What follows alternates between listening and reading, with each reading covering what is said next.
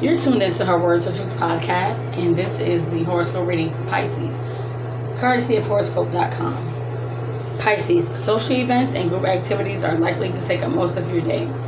You will come into contact with so many people you may not be able to keep track of them all. Get contact information for all new acquaintances.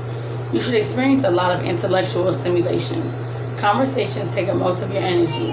This should be an enjoyable but tiring day.